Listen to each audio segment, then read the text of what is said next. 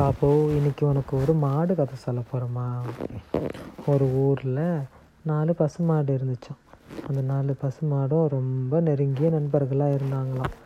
எங்கே போனாலும் சேர்ந்து தான் போவாங்களாம் வாக்கிங் போகிறதுக்கு சேர்ந்து போவாங்களாம். புல் மேய்கிறதுக்கு சேர்ந்து போவாங்களாம்.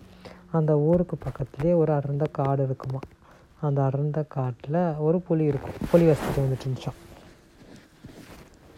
அந்த புலிக்கு பசிக்கும் போதெல்லாம் இந்த ஊருக்கு வரும் வருமா? அந்த ஊருக்கு வந்துட்டு அந்த பசுமாடை சாகடிச்சிட்டு சாப்பிட்றலாம் அப்படின்னு சொல்லிட்டு வருமா? ஆனால் இந்த நாலு பசுமாடும் புலி அவங்கள தாக்க வரும்போது ஒன்றுக்கு ஒன்று உதவியாக இருந்து அவங்கள காப்பாற்றிப்பாங்களாம் அதனால் அந்த புலிக்கு இந்த பசுமாடை அடிக்கவே முடியலையா? சாகடிக்கவே முடியலையா?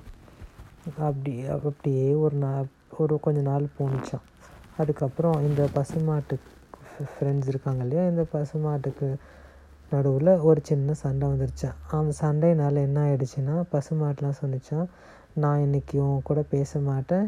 நான் வேறு பக்கமாக புல் மேய போகிறேன் நீ வேறு பக்கம் போ. அப்படின்னு சொல்லி ரெண்டு பசுமாட்டெலாம் எல்லாம் பிரிஞ்சு புல் மேய போனாங்களாம். இதை பார்த்துக்கிட்டு இருந்த புலி ஆஹா இன்றைக்கி இந்த சந்தர்ப்பம் கிடைக்கி இதுக்கு பிறகு கிடைக்கவே கிடைக்காது அப்படின்னு சொல்லி அந்த ஊருக்குள்ளார வந்து அந்த பசுமாடை அடித்து சாப்பிடுச்சான் இதுலேருந்து நமக்கு என்ன தெரியுது? எப்பொழுதுமே நம்ம ஒற்றுமையாக இருந்தால் நமக்கு எப்போதுமே பலம் அதிகம்.